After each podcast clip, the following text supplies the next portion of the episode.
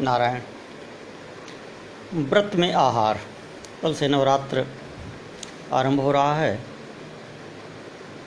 अनेक लोग नवरात्र व्रत रहते हैं। बहुत से लोग नौ दिन का रहते हैं। बहुत से लोग केवल प्रतिपदा और अष्टमी को रहते हैं।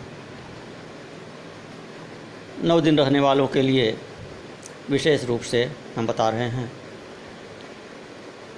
इस समूह के एक भक्त ने कुछ परामर्श लेना चाहा इस संबंध में तो श्री प्रताप शर्मा जी ने। तो उनके ब्याज से हम सबको बता रहे हैं। सामान्य नियम व्रत का जो है, सामान्य आहार के संबंध में जो नियम व्रत का है तो लगभग सभी व्रतों के लिए एक ही है। किन्हीं किन्हीं व्रत में किन्हीं विशेष वस्तुओं का विधान और निषेध होता है तो उसकी चर्चा हम यहाँ पर नहीं कर रहे हैं।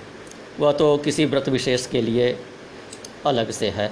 लेकिन जो नवरात्र के लिए है और जो देवी भागवत की कथा श्रवण करने के लिए, हरिवंश पुराण की कथा श्रवण करने के लिए, श्रीमद् भागवत की कथा श्रवण करने के लिए, शिव पुराण की कथा श्रवण करने के लिए, इन चीज़ों के लिए जो व्रत हैं, जैसे रहना चाहिए, जो आहार लेना चाहिए, उसकी चर्चा इन सभी ग्रंथों में दी गई है। तो सभी पुराणों का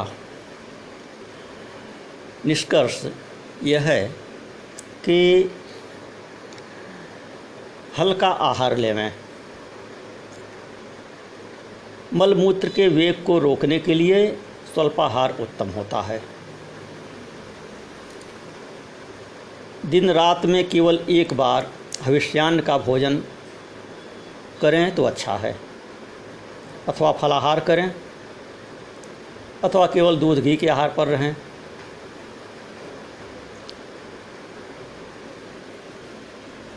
ऐसा आहार ग्रहण करना चाहिए जिससे कथा में किसी प्रकार की बाधा न हो। ये देवी भागवत में लिखा हुआ है। तो कथा श्रवण में किसी प्रकार की बाधा न हो व्रत के संबंध में, नवरात्र के संबंध में इसमें भी वही बात लागू होती है कि आपको पाठ के संबंध में कोई बाधा न हो। भजन करते समय, जप करते समय, पूजन करते समय, पाठ करते समय कोई बाधा न हो। तो इसलिए जल की मात्रा भी कम ही लें और अन्य भी पदार्थ कम ही लें। गैस बनाने वाले पदार्थ कम लें, गरिष्ठ पदार्थ कम लें। तो कहते हैं मल मूत्र जया ईशाम, लघु भोजन मिश्रते हविष्यान्नम वरम भोजम सकृदेव कथार्थिना। अथवा स्यात् फलाहारी, पयो भुग्वा घृतासन, यथा स्यान्न कथा विघ्न तथा कार्यं विचक्षण। फिर आगे कह रहे हैं वृंताक वृंताकं च कलिंदं च, तैलं च, द्वितलं मधु दग्धमन्नम परिवृष्टम भावदुषम तजेत व्रति व्रति को बैंगन, बहेड़ा, तेल, दाल, मधु जला हुआ बासी तथा भाव दूषित अन्न का त्याग कर देना चाहिए। आमिषं च मसूरान्नन मुदक्या दृष्टमेव च।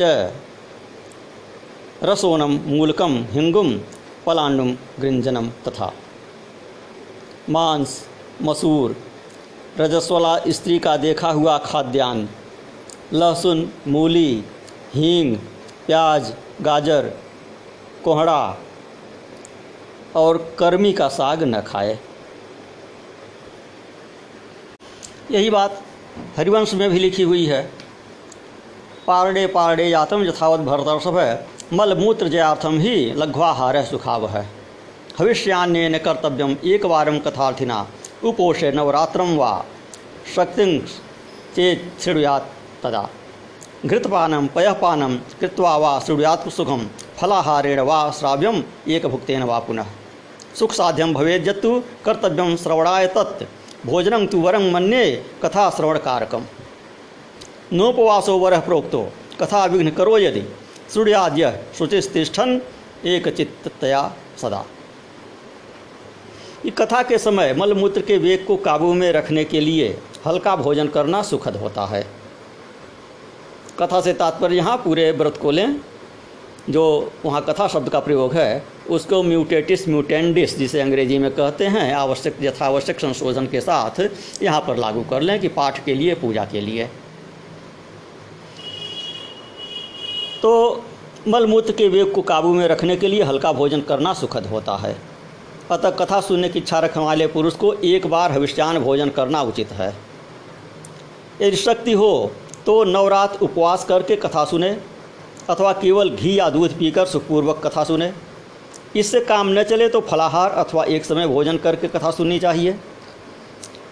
तात्पर्य है कि जिससे जो नियम सुगमता पूर्वक निभ सके, वह उसी को कथा सुनने के लिए ग्रहण करे।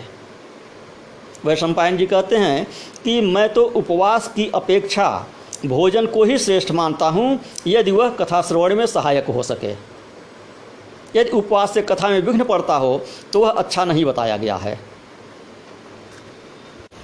यही बात श्रीमद्भागवत में लिखी है मलमूत्र जार्थम ही लघ्वाहार सुखाव है हविष्यान कर्तव्यो हेकवारम कथार्थिना, उपोष सप्तरात्रम वही शक्तिश्चेत सूर्यात तदा घृतपानम पयःपानम कृत्वा वै सूर्यात सुखम फलाहारेण वा भाव्यम एक भुक्तेन वा पुनः सुख साध्यम भवेद्यत्तु कर्तव्यम श्रावणाय तत्।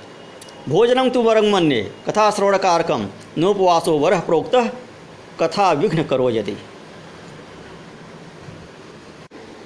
तो जो उपवास करने का विधान है, वह व्रत की सहायता के लिए है। आपके पूजा में, पाठ में, जप में, ध्यान में बाधा न पड़े, इसके लिए उपवास का विधान है। कि हल्का आहार ग्रहण किए रहेंगे तो बीच में बाधा नहीं पड़ेगी। किंतु उपवास करने से यदि आपका शरीर ही छीड़ हो गया, पेट खाली रहने से मन चंचल हो गया, भोजन में ही मन लगा हुआ है तो इससे अच्छा है कि हल्का भोजन करके ही पूजा पाठ इत्यादि करें।